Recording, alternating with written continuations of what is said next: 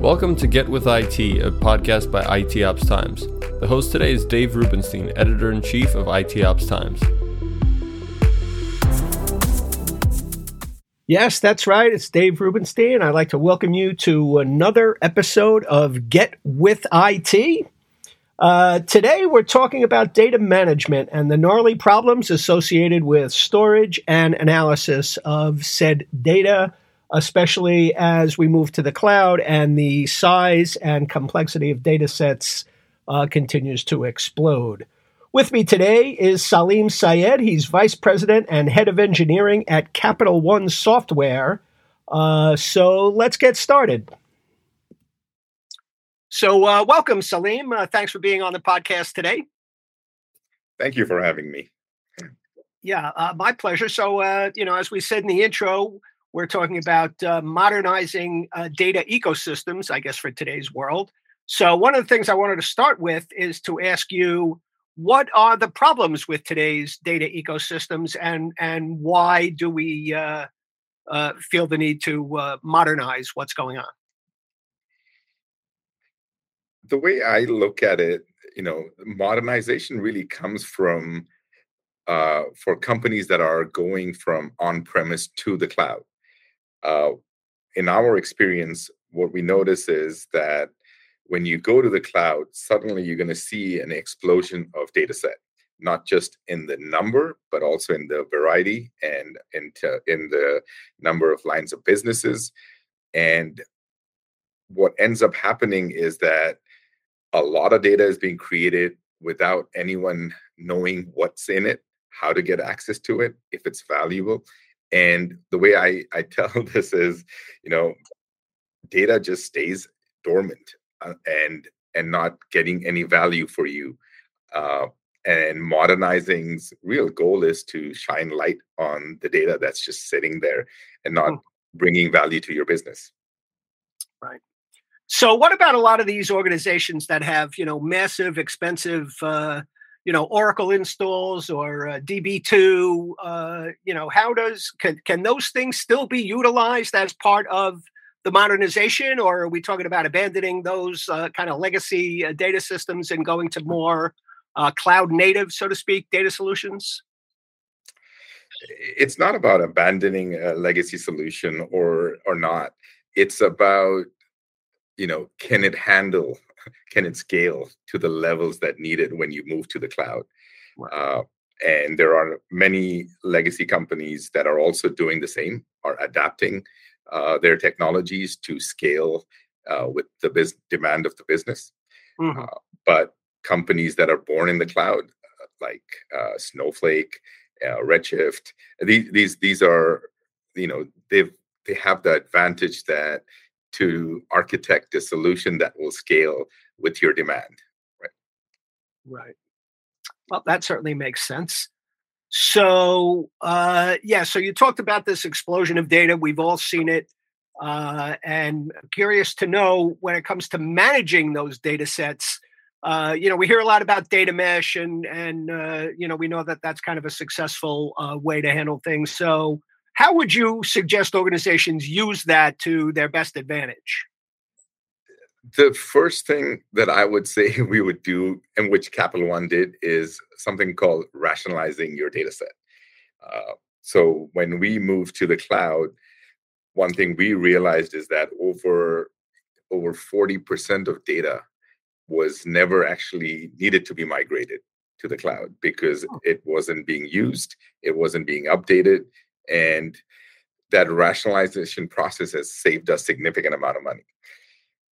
The second part i'd say is you know when you're modernizing your data you know data ecosystem you want to make sure the governance and um, the data management is at the center of the uh, of the deployment because what happens is if you don't do, do it that way is you're gonna it's the genie's out of the box and it's very hard to uh, bring governance and management uh, to to data sets that are just running wild right mm-hmm.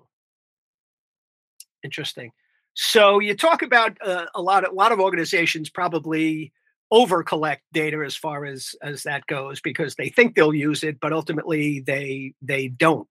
Uh, and it, it, does that create storage problems and and again trying to find the uh, you know the diamonds or, or the uh, the needles in the haystack of data to to actually be able to make uh, intelligent business decisions and go forward? You know is is that in and of itself a problem just the massive over collection of data? I agree. Yeah i, I would say yes. Um, when you move to the cloud in the beginning you're going to hear a lot of statements saying cloud storage is much cheaper which it is right uh, the native block storage is much cheaper than your uh, traditional way of storing data but for companies that are have multi petabytes of data that slowly becomes a huge uh, line item in your budget. Mm. Plus, for uh, regulatory companies like a bank, uh, Capital One, it's also the more data you have, the more risk you carry. So you have to look at it from both angle. That do you need to keep the data uh, forever?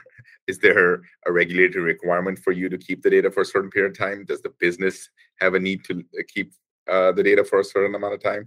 So it's really important to set the right retention policies of your data and have it, uh, the retentions policies be executed against so that that you have a good handle on your storage uh, cost and risk.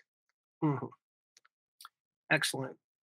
So, in talking about uh, you know storing all this data and, and figuring out how to how to utilize it and all of these kinds of things, uh, what would you suggest uh, organizations do to kind of get a better handle on both structured and unstructured data for uh, you know processing, storing, leveraging, you know, taking advantage of all the data that they're collecting? Well, modern databases now can can support both structured and unstructured. There was a period of time five years ago where modern databases, uh, the databases couldn't support unstructured data. So now uh, with you know these modern uh, data cloud vendors like Snowflake, where mm. you're keeping your storage and compute separate, and you're supporting uh, semi-structured, unstructured data. It becomes much easier to manage it together. the The issue really is about visibility into data sets. What's in the data? How do you can, you know how do you know if it's relevant to your use case? How do you find it among hundreds of thousands of data set within your organization and um, and and how do you trust the data that's the next big thing like all this information needs to be provided to data consumers and make it very easy for them to get access to the data that's the biggest challenge otherwise you're not going to use the data that you're you're storing right so uh, let me ask you this and as far as uh, you know the cloud goes and i know this has confused me since the uh, hadoop days uh, you know when people talk about data warehouses data lakes data lake mm-hmm. houses mm-hmm. data warehouses what what's the difference between all of them you know why is one preferable to another and how do people make that decision of, of how they want to store that data uh, i could talk about this for hours uh, okay. but but you know what I would say is, you know, historically, it's been data warehouse from right. early 2000 onwards. That was your platform to do analytics. But uh, sometime in the 2010s, maybe a little earlier, what we're started seeing is the the amount of data, the the throughput of the data, the variety of data. It was so much that traditional data warehouses just couldn't handle it. Right? They they could functionally they could you know process it they could write analytics on it but just they couldn't handle the throughput and and semi-structured data is something they couldn't uh, there was no way to query those right. so that's where the lake was born uh, this was a way for you to be able to separate storage and compute and and have the ability to load large amount of data really quickly and be able to process uh, you know all kinds of data, all kind of variety of data, structured, unstructured, all of that. The problem with the lake is that it's very hard to manage it, like manage security, manage access control, uh, be the ability to know what's in the data.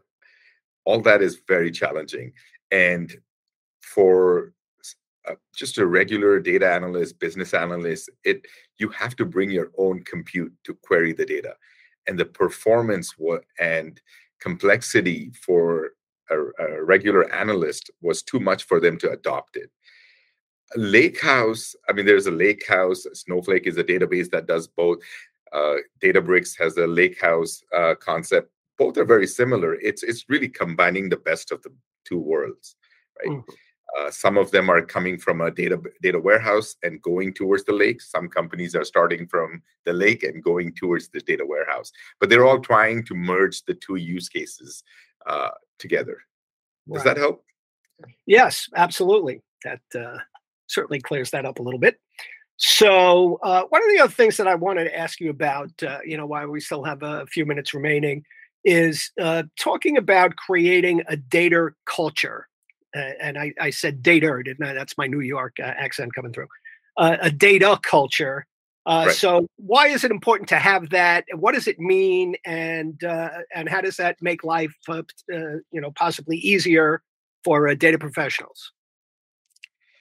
It's a data culture. I would say this is the probably the most important thing and the hardest one to do because you can do a lot of technical solutions, but you have to change the mindset of uh, the organization. To, well, we hear that in everything about tech. We hear yes. that in DevOps. We hear it in Agile. We hear it, you know, uh, you know, and, and, they always do it as kind of a throwaway. Well, you get the tools and you do this. Oh, and by the way, you just have to change the culture, as if you snap your fingers and the culture changes. No it, it, takes a long time right yeah. uh, i mean it, it, the modernization and cultural change kind of go hand in hand uh, but for capital one data is in our dna uh, sure. i think from the early stages when capital one was created you know we've based our business on finding insights from data and and making a uh, business product out of that so that has continued till today uh, so what what does that mean in order for the our culture it means that we understand the value of data and uh, so then we start from the top making data a priority making accessing data making um, making visibility to data and producing data all this as easy as possible without uh, without you know creating any any like roadblocks in terms of implementation. Mm-hmm. gotcha. So so i want to talk a little bit about um, capital one and your uh, slingshot uh, solution. Maybe you can uh, describe some of that to our listeners. I know it uh, is involved with snowflake in some way so maybe you can uh, elaborate on what it is you guys have created there. So slingshot is a product um, is is cap is a product of Capital One Software.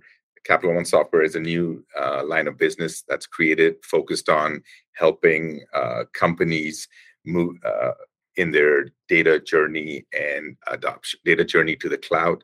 Um, Slingshot is a product that is focused on helping companies manage Snowflake cost, um, govern and speed up their adoption of uh, Snowflake.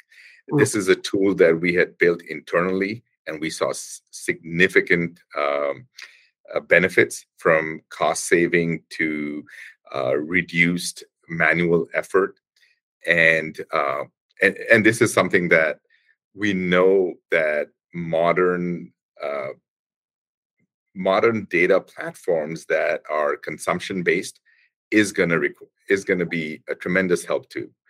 Uh, this is this is a different world now. In the past, you would just sign a contract for a year and get a, a, a yearly license, but in the modern data ecosystem, it's the cost is consumption based, and if you're not uh, if you're not using your data platform efficiently, you could end up spending way more than you've budgeted or planned and this is where slingshot really helps you it, it, it basically identifies inefficiencies in your system and gives you alerts and recommendation and uh, in near real time to make sure that you are using it as efficiently as possible so you can then scale to the demand of your business. That is uh, excellent. Now, is, uh, is is that something that is available to clients of Capital One, or is uh, can any organization decide they want to use that? It's actually any organization that wants okay. to use it, uh, mm. that are using Snowflake or is is thinking about using Snowflake, right. would be a great candidate for Slingshot. Excellent. All right. Well, that's about uh, time for us. Salim Syed, thank you so much for your time. Really appreciate the, the uh, conversation. Thank you, David. It's been a pleasure talking to you. Yes. And to our listeners, uh, as always, thanks for tuning in. And until next time, so long for now.